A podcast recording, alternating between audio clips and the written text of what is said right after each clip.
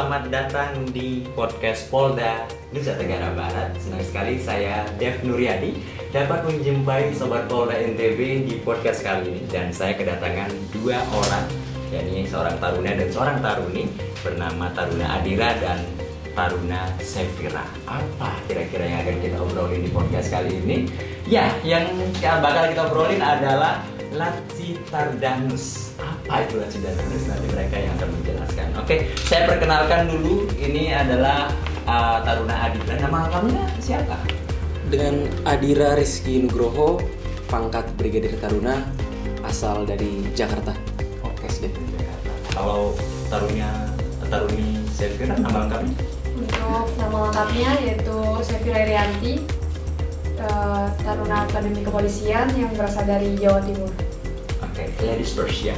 Jadi kita berikan kesempatan kepada uh, Taruni Sevira untuk memberikan gambaran secara umum terlebih dahulu tentang latihan integra uh, integrasi Taruna Werda Nusantara ini seperti apa? Uh, baik, jadi latihan kegiatan ini dilaksanakan oleh Taruna tingkat akhir bagi seluruh Taruna baik Akademi Kepolisian, Akademi Angkatan TNI baik udara, Angkatan Laut, dan Angkatan Darat, serta diikuti juga oleh IPDN dan mahasiswa di wilayah Mataram. Mahasiswanya. Syaratnya untuk bisa ikut latihan ini apa? Uh, untuk syaratnya sendiri uh, yaitu ada merupakan taruna tingkat akhir dari masing-masing matra yaitu taruna tingkat 4 untuk dari Akademi Kepolisian, dari Akademi Angkatan Udara, Akademi Angkatan Laut, dan Akademi Angkatan Darat serta IPDN. Bagi netizen mungkin agak asing untuk kata matra itu apa itu? Uh, matra itu yaitu suatu lembaga pendidikan yaitu akademi yang biasa disebut akademi hmm. atau lembaga pendidikan seperti kepolisian disingkat jadi akademi kepolisian atau akpol, oh, okay. akmil ataupun biasa disingkat jadi akademi angkatan darat seperti itu. Oke, saya ke Taruna Adira. Bagaimana uh, tentang latihan ini? Seperti apa prosesnya? Yang menjadi proses dari Latsitarda Nusantara ini adalah yang pertama adalah Latsitarda ini sudah diselenggarakan untuk tahun ini yang ke-42 kali. 42 kali. Jadi ini sudah 42 kali dengan tempat yaitu di Provinsi Nusa Tenggara Barat. Kemudian kita itu dibagi ke dalam empat satlat atau satuan latihan, di mana ada satlat macan, satlat hiu, satlat telang, dan juga satlat kijang. Mungkin agak asing bagi Mas Dev juga teman-teman sobat Polda NTB. Satlat ini adalah bagaimana dari satuan latihan itu terbagi dan juga terintegrasi dari segala komponen yang ada. Jadi di masing-masing satlat itu terdapat taruna dari Akademi Militer, taruna Akademi Angkatan Laut, Akademi Angkatan Udara, Akademi Kepolisian, Praja IPDN dan juga mahasiswa. Jadi kita semua disebar. Jadi tidak yang dari Akpol Akpol sendiri, yang dari TNI TNI sendiri tidak, namun semuanya dijadikan satu dan dibagi ke dalam empat empat satuan tersebut. Tadi saya berpikirnya hanya dari provinsi ini aja, ternyata nasional ini ya. Untuk, untuk mahasiswanya, mahasiswanya, mahasiswanya yang dari dari sekitar provinsi NTB. Oh, mahasiswanya dari Kalau mahasiswanya dari NTB aja. Ah, itu ada berapa orang dari empat kelompok latihan tadi? Untuk jumlah keseluruhannya sekitar 1.300. banyak ya. Banyak. Dibagi empat wilayah. Hmm. Wilayahnya di mana aja pembagiannya? Bagaimana cara pembagian wilayahnya? Untuk masing-masing ada empat wilayah yaitu yang seperti kami di Satla Kijang di wilayah Lombok Barat. Hmm. Untuk Satlat yang Macan di Lombok Utara. Utara. Hmm. Untuk Satlat Hiu itu di Lombok Timur, Satlat Telang di Lombok Tengah. Masing-masing satlat itu kegiatannya sama atau berbeda-beda sesuai dengan wilayahnya masing-masing tempat Untuk kegiatannya sama, sama seperti ya? di Kijang juga. Oke. Untuk kegiatan kurang lebih sama namun eh, kan kita sesuaikan dengan itu Pemda setempat yang menargetkan dan juga sasarannya apa saja karena disesuaikan dengan kebutuhan pada daerah tersebut. Oke, kalau di tempatnya uh, Adira itu sasarannya apa? Kalau kebetulan di tempat kita itu di Kecamatan Batu Layar. Kecamatan Oh, di Bareng Batu ya? Bareng, kebetulan. Jadi di Kijang itu dibagi lagi ada tiga kecamatan. Eh, yang pertama kecamatan Sekotong, yang kedua kecamatan Lembar, lalu yang ketiga kecamatan Batu Layar. Jadi ada sasaran dibagi masing-masing sasaran fisik dan sasaran non fisik. Sorry saya kira tadi aslinya mana? Siap asli Jawa Timur. Jawa Timur. Iya, pantas bilangnya lembar ya. Harusnya lembar. Lembar. Lembar. Oke. Eh, sejak kapan pelatihan ini dimulai? Kalau kita berangkat dari Semarang dari Apol tanggal Tanggal 9 9 Mei. Sembilan. 9 Mei. Untuk kegiatannya dimulai tanggal 17 Mei. Hmm. Mulai aktif kegiatan. Terus sampai kapan ini? Untuk sampai bulan Juni. Bulan Juni. Berapa lama berarti itu? Kurang lebih satu bulan. Satu bulan. Bulan full ya. Satu bulan full. Nah, boleh dong berikan gambaran bagaimana sih kegiatannya? Pasti Sobat Polda eh, NTB ini penasaran nih, apa saja kegiatan dari latihan tersebut? Siapa yang mau duluan? Adira, silakan. Baik untuk kegiatan itu karena ini kan lebih ke arah sifatnya pengabdian masyarakat. Itu mungkin berdasarkan dari Tridharma perguruan tinggi itu kan ada pendidikan, kemudian ada penelitian dan juga ada pengabdian masyarakat. Dan mungkin ini karena kita di Akademi TNI Polri itu mungkin wadahnya ini di sini di Latsitarda ini untuk pengabdian masyarakat. Dan untuk kegiatannya itu seperti yang tadi juga kami sudah singgung, itu kan kita terbagi menjadi empat satlat dan masing-masing satlat itu punya sasaran dan tujuan masing-masing dari yang sudah disepakati oleh Pemda setempat. Jadi Sobat Polda NTB punya gambaran ya kalau Latsitar Dans ini kira-kira kalau di kuliahan itu KKN atau KKN, kerja lapangan begitu ya? Kerja lapangan. Kalau untuk di Kijang sendiri ada sasaran non fisiknya yaitu Hmm. kita berupa promosi dan penyuluhan seperti di SMA, lalu di madrasah, lalu di SMK di tiga kecamatan yang ditentukan tadi untuk sasaran Promosi tadi katanya. Promosi Siap. seperti apa? Promosi seperti penerimaan Polri, Hmm, oke. pemberian pengawas, Ke sosialisasi ke sosialisasi masyarakat. kepada masyarakat seperti itu. Lalu untuk ada tambahan dari mahasiswanya yaitu mengenai pernikahan dini, terus wawasan kebangsaan, narkoba seperti itu. Memang tujuannya adalah untuk Pengabdian masyarakat. pengabdian masyarakat masyarakat. ya. Oh, Oke, oke. Jadi punya gambaran lah ya kita secara umum bahwa sekali lagi ini seperti uh, praktek kerja lapangan atau KKN di mahasiswa. Makanya juga mahasiswa juga Mahasiswa dilibatkan sini. Oke, oke, oke. Nah, kalau kita boleh tahu nih latar belakang dari latihan ini apa sampai akhirnya oh harus ini dilaksanakan latihan ini. Yang menjadi latar belakang karena yang sebelumnya tadi saya sudah bilang ter- terkait dengan Tridharma perguruan tinggi Hmm. dan itu juga mungkin berlaku di akademi kami, akademi kepolisian dan juga akademi TNI karena itu merupakan syarat kami sebelum lulus dan menjadi perwira polisi dan juga untuk yang rekan-rekan TNI perwira TNI.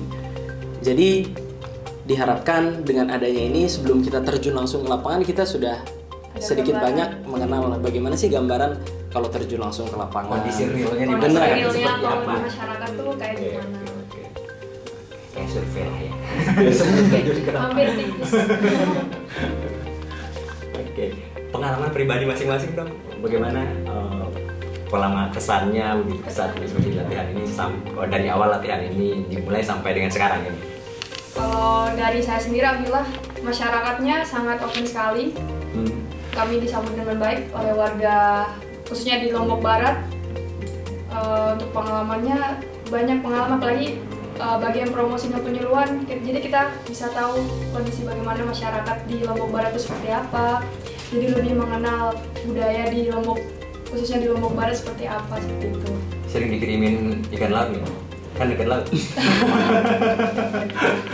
Kalau makan ikan laut mungkin sering. Sering ya. Oke, kalau Adira? Kalau dari saya tentu banyak sudah banyak walaupun baru kurang lebih satu minggu lebih kita di sini, namun sudah banyak kesan yang istilahnya membekas di hati lah. Berkesan. Karena dari awal saja kita eh, datang dari masing-masing akademi itu kita naik kapal, Mas Hmm. Dev. Jadi bareng-bareng itu dengan rekan-rekan peraja dan juga rekan-rekan dari akademi TNI itu dari kapal ke pelabuhan.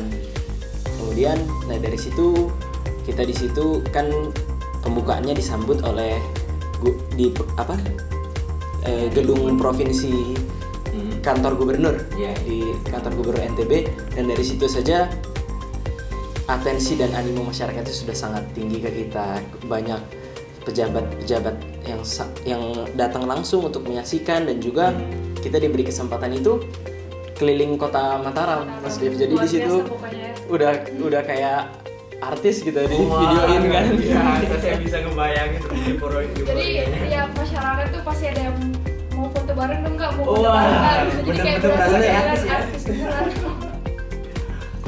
Antusias Apalagi sekali. yang memang eh, ini ya masyarakat atau adik-adik di bawah taruna-taruni yang sekarang masih sekolah yang memang punya minat Punya yang masih minat. sangat eh, antusias Antusias ya, sama dengan tertarik kegiatan sekali. ini. Ada nggak yang sampai nanya secara personal gitu? Oh, Kalau Hmm, personal mungkin biasanya tanya eh, sosmed ya. Oh, iya, Instagramnya apa kak? Oh, Dan iya, buat iya. ngetek foto kayak gitu. milenial ya, jadi sekarang nanyanya Instagramnya apa ya? Bukan lagi kayak zaman dulu rumahnya di mana, Instagramnya apa? Ini kalau udah dapat Instagram gampang dapat nomor WA betul Betul sekali. Oke, dari Batu Layar ya, eh, ke mana aja nih sudah ke desa-desa mana aja di atau dusun-dusunnya? Kebetulan kalau saya itu di kan tinggalnya di Rusunawa Batu Layar, Mas Hmm, iya. Karena itu di sekitar situ itu sempat korban bencana longsor dan juga Nah. banjir. Hmm. Jadi yang juga menjadi sasaran fisik dari tempat kita itu itu adalah normalisasi dan juga di situ kita buat ada pembuatan masjid Hmm. di sekitar situ. Jadi untuk yang kita lakukan di situ itu kita normalisasi di situ ada saluran irigasi dan lain sebagainya dan juga di situ kita membuat masjid Eh, fungsinya apa ya kita juga berharap adanya kita di sini kehadiran kita ini bisa membawa manfaat membawa maslahat bagi banyak orang khususnya di tempat batu layar. Jadi juga lebih bisa dibilang suatu kenang-kenangan juga dari kita ya. Walaupun memang itu sudah menjadi sasaran dari Pemda namun setidaknya kita di situ ada partisipasi. ada andil di situ. Yes. Baik-baik manusia kan memang yang bermanfaat bagi bermanfaat paling banyak orang lain betul Jadi kalau kita merasa kurang bermanfaat, mari kita tanyakan tujuan hidup kita apa. Oke. Eh, berarti fokusnya di batu layar ini ya. kalau kita kebetulan dapatnya Di di situ Layar. di batu layar Barengan. Nah, kalau Kalau saya sendiri, jadi eh, kegiatan promosi dibagi di kecamatan tadi seperti yang Mhm. sudah saya sebutkan tadi.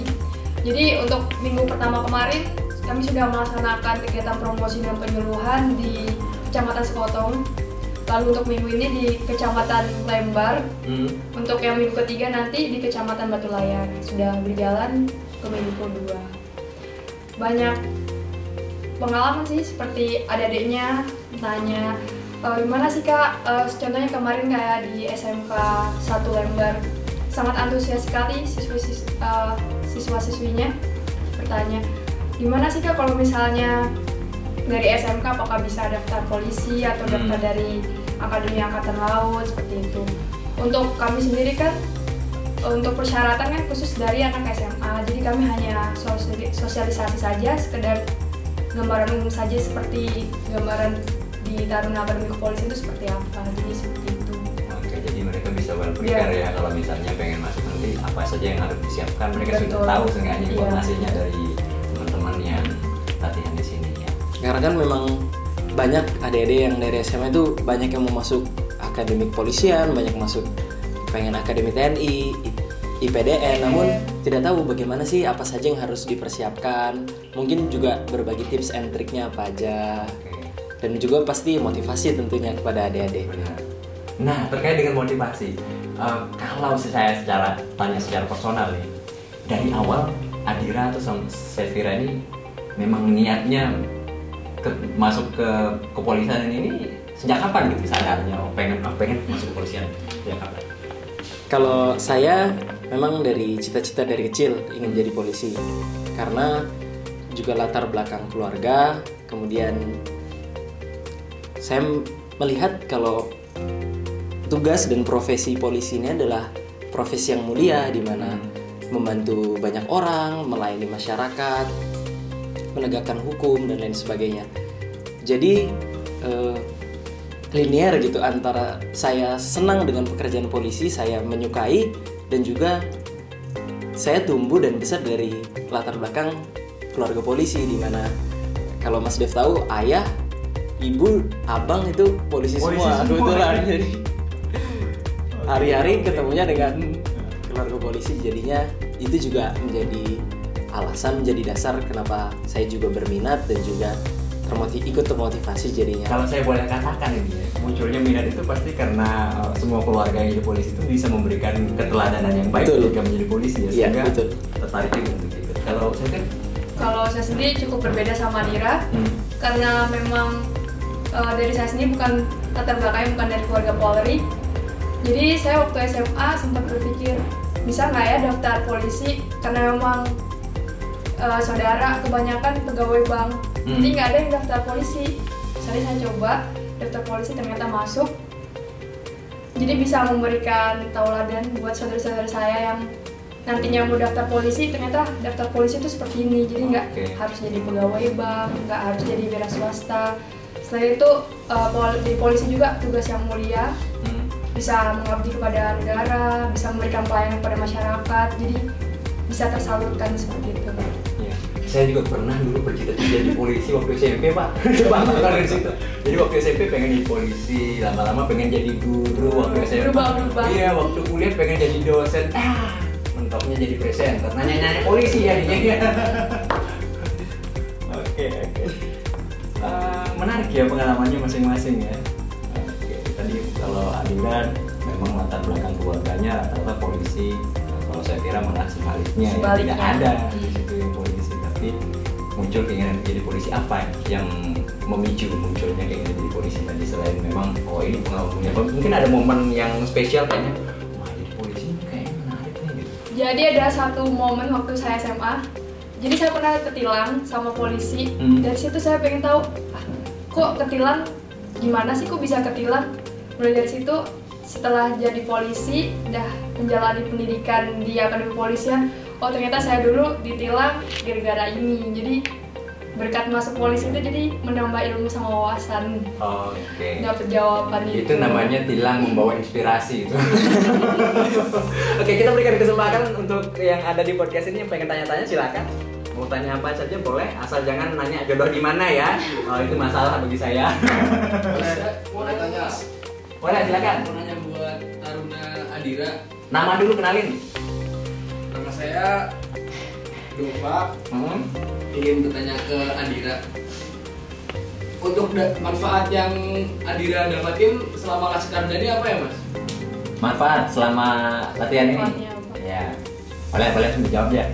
izin menjawab Ade Dova untuk manfaat yang kita dapetin tentunya banyak Hmm. Dek Dova Mas Dev yang pertama yang saya langsung rasakan itu adalah sangat mengajarkan kita akan rasa syukur.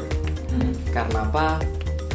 Eh, jadi saya sedikit cerita di tempat saya biasa sasaran fisik itu ada satu rumah itu ayah dan ibunya merupakan korban dari bencana.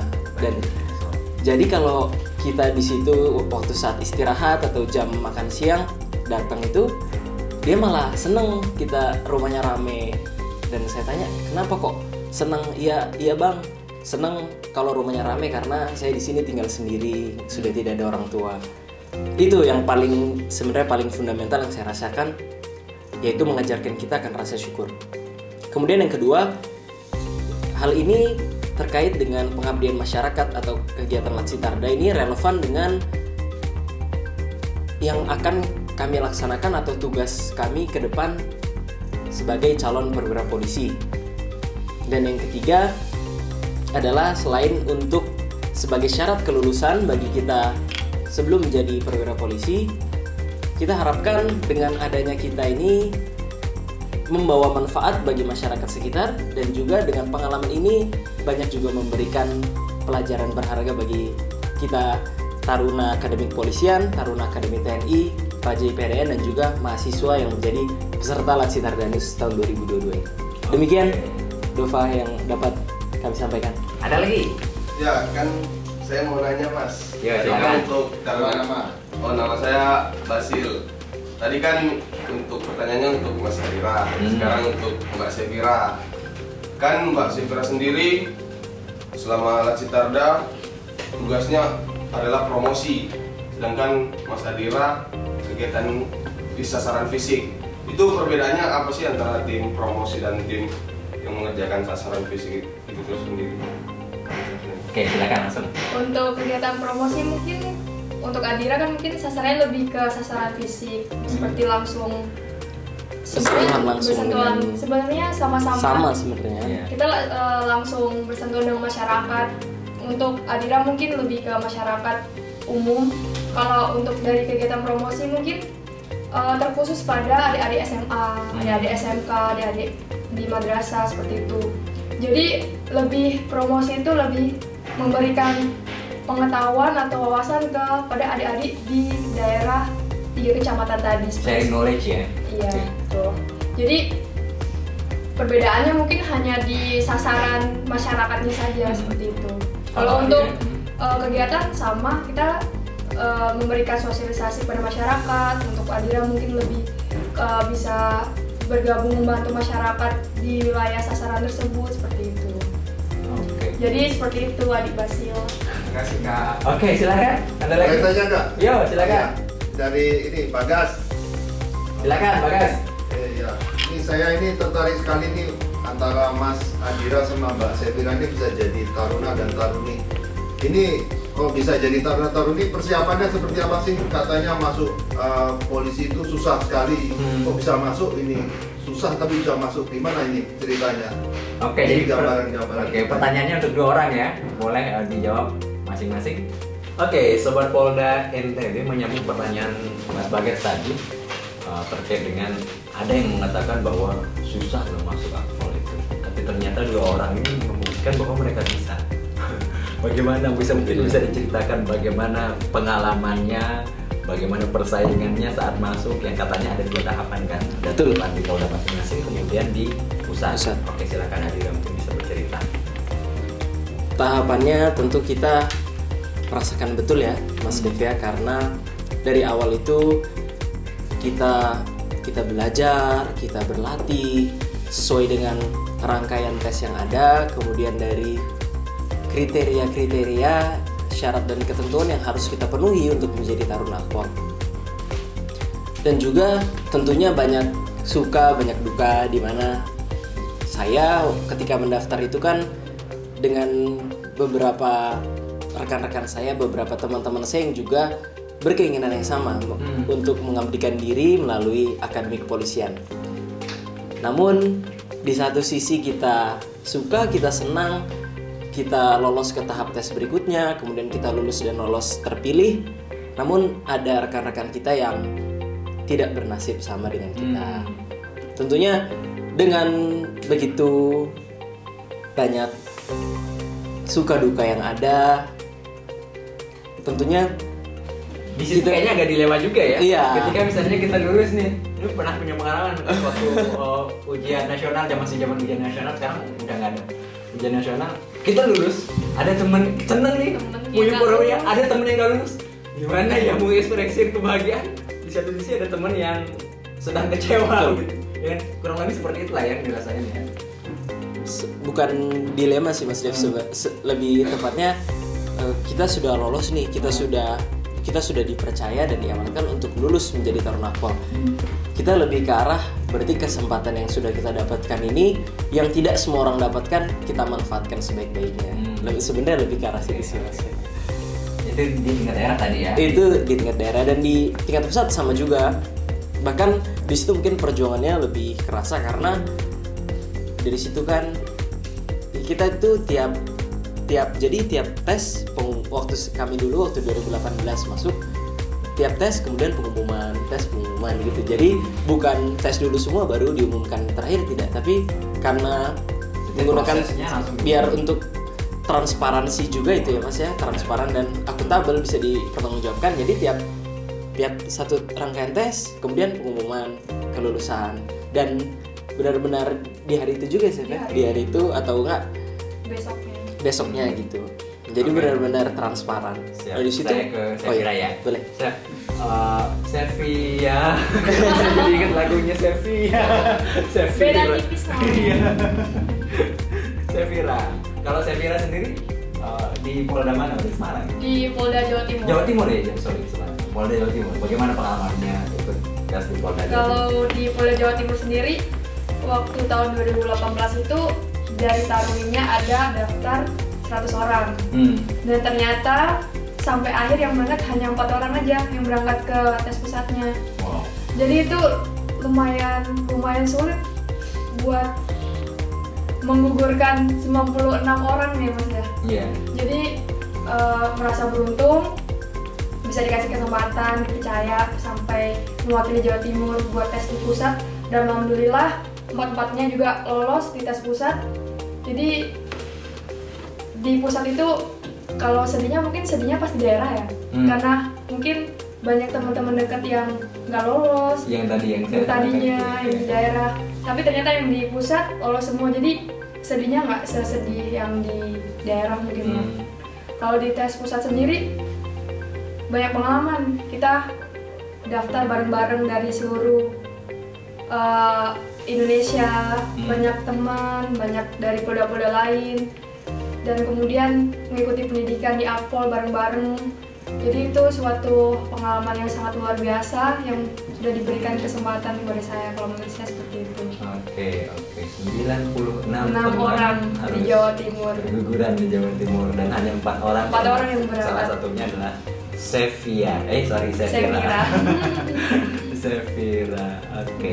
Berarti sudah cukup panjang perjalanannya Panjang baru sekali. Bisa ikut di Lat Citardanus. ini ya. Oke. Jadi Saya sedang duduk dengan orang-orang pilihan. Boleh tepuk tangan untuk mereka.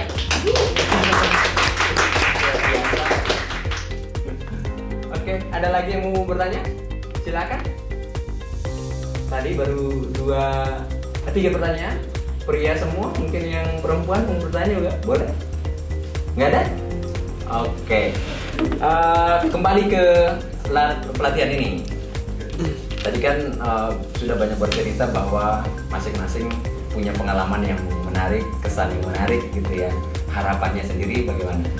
Setelah ikut latihan ini nanti, ini kan masih sampai Juni ya, masih Betul, panjang. sampai Juni. Sebelum kita berbicara harapannya sampai selesai latihan ini, harapannya dulu deh selama eh, menyelesaikan proses latihan ini bagaimana masing-masing? Baik, yang menjadi harapan saya, harapan kita adalah yang pertama untuk yang menjadi sasaran tujuan kegiatan, baik itu pembangunan yang sudah disepakati, kita berharap tentunya bisa selesai dan juga bisa dimanfaatkan untuk masyarakat, untuk yang di saya, Satwa Kijang, masyarakat di Lombok Barat.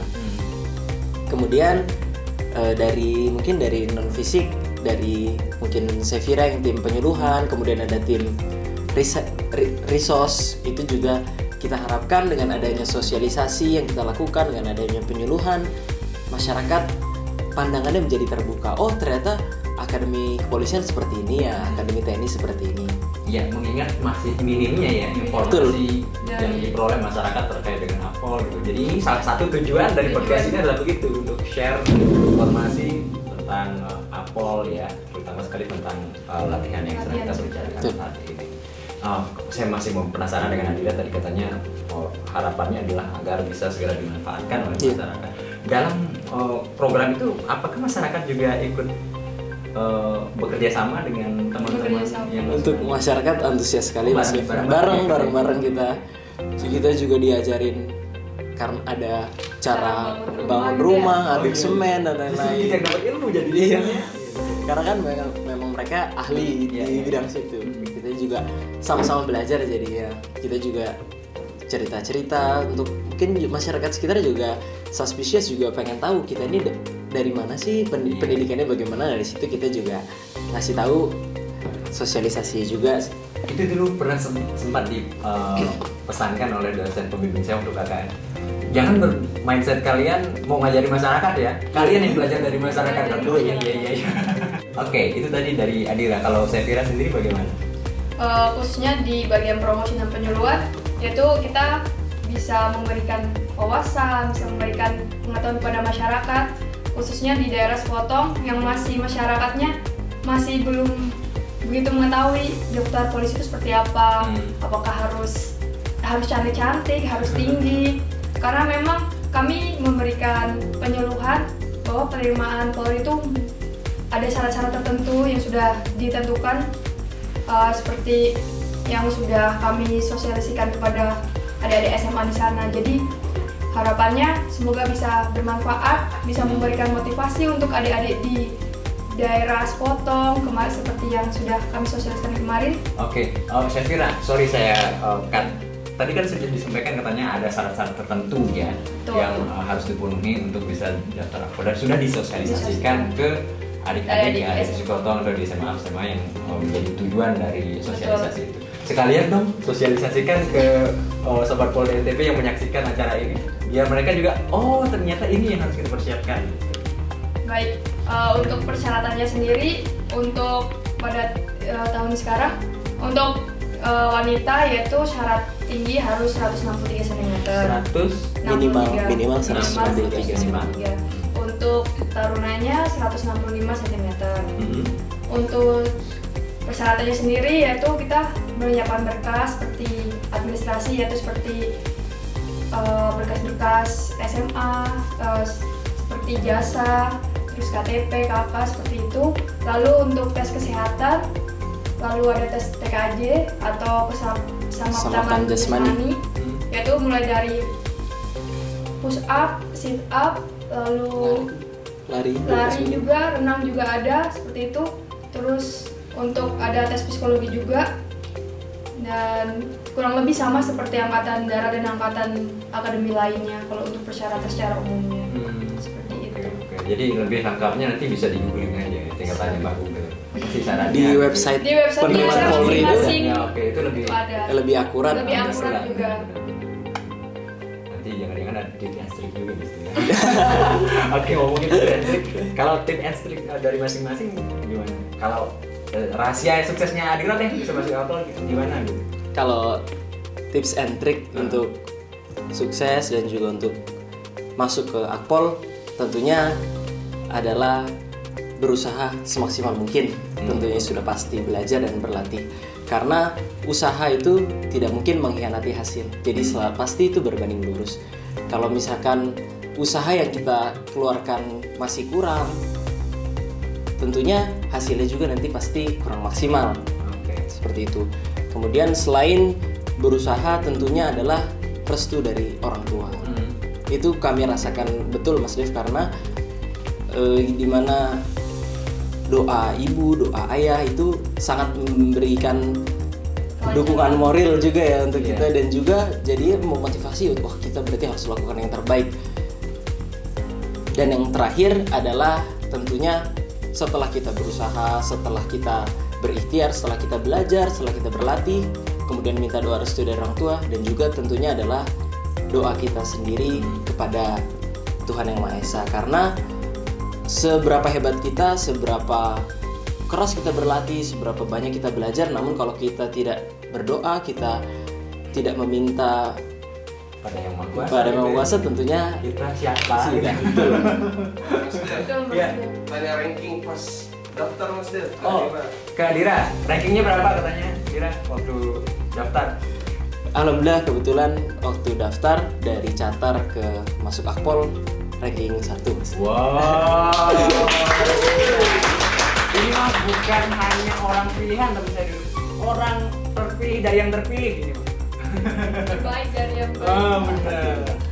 Kalau dari saya kira Eh, mungkin kurang lebihnya sama seperti Adira. Hmm. Eh, saya cukup menambahkan sedikit untuk adik-adik yang mau mendaftar, jangan pernah menyerah karena memang kalau kita punya cita-cita harus kita kejar sampai cita-cita itu bisa kita dapatkan dan bisa kita raih. Oke. Seperti saya mau gagal berapa kali tetap selalu kejar cita-cita jangan lupa seperti yang di- yang Adira sampaikan tadi tetap berusaha dan berdoa supaya demi kelancaran juga buat ke depannya nanti. kemudian tadi seperti yang kata Adira itu harus benar-benar direstui sama orang tua juga Betul. gitu Betul, ya Mas. harus berdoa dan yang paling penting jangan menyerah Jangan. jangan baru nih baru ketemu kesulitan dikit ini ah nggak jadi deh. Nggak bakalan jadi itu mah pasti gagal kalau nggak punya seperti itu ya. Oke ada lagi yang mau bertanya? Kita mau eh, tanya durasi waktu dulu. Operator gimana durasi waktu? 45 menit. Aman. Aman. Oke, berarti nanti kalau misalnya kita ingin menggali lebih dalam lagi tentang segala macam di Akpol ya, khususnya tentang latihan integrasi Taruna Garda Nusantara ini, kita akan ada kesempatan lagi untuk uh, podcast selanjutnya. Kira-kira siapa nanti yang akan kita undang? Kita lihat aja di, di episode selanjutnya. Dan apakah Dev menjadi hostnya lagi? Kita lihat aja nanti ya. Oke, ada jaminan katanya Pak Bos, pasti. Baik, terima kasih banyak untuk sobat Polda Nusa Tenggara Barat. Semoga apa yang kita obrolin ini bermanfaat dan kami mohon maaf kalau misalnya selama dalam berbincang-bincang ada yang kami sampaikan kurang berkenan di hati, mohon dimaafkan karena itu memang tidak dimaksudkan untuk menyinggung ataupun eh, apalah itu ya. Maksudnya benar-benar hanya untuk memberikan informasi kalau ada bercanda-bercandaan ya maksudnya juga untuk menghibur. Semoga terhibur, semoga tidak saling tersinggung dengan eh, candaan-candaan. Terima kasih. Wassalamualaikum warahmatullahi wabarakatuh dan sampai jumpa.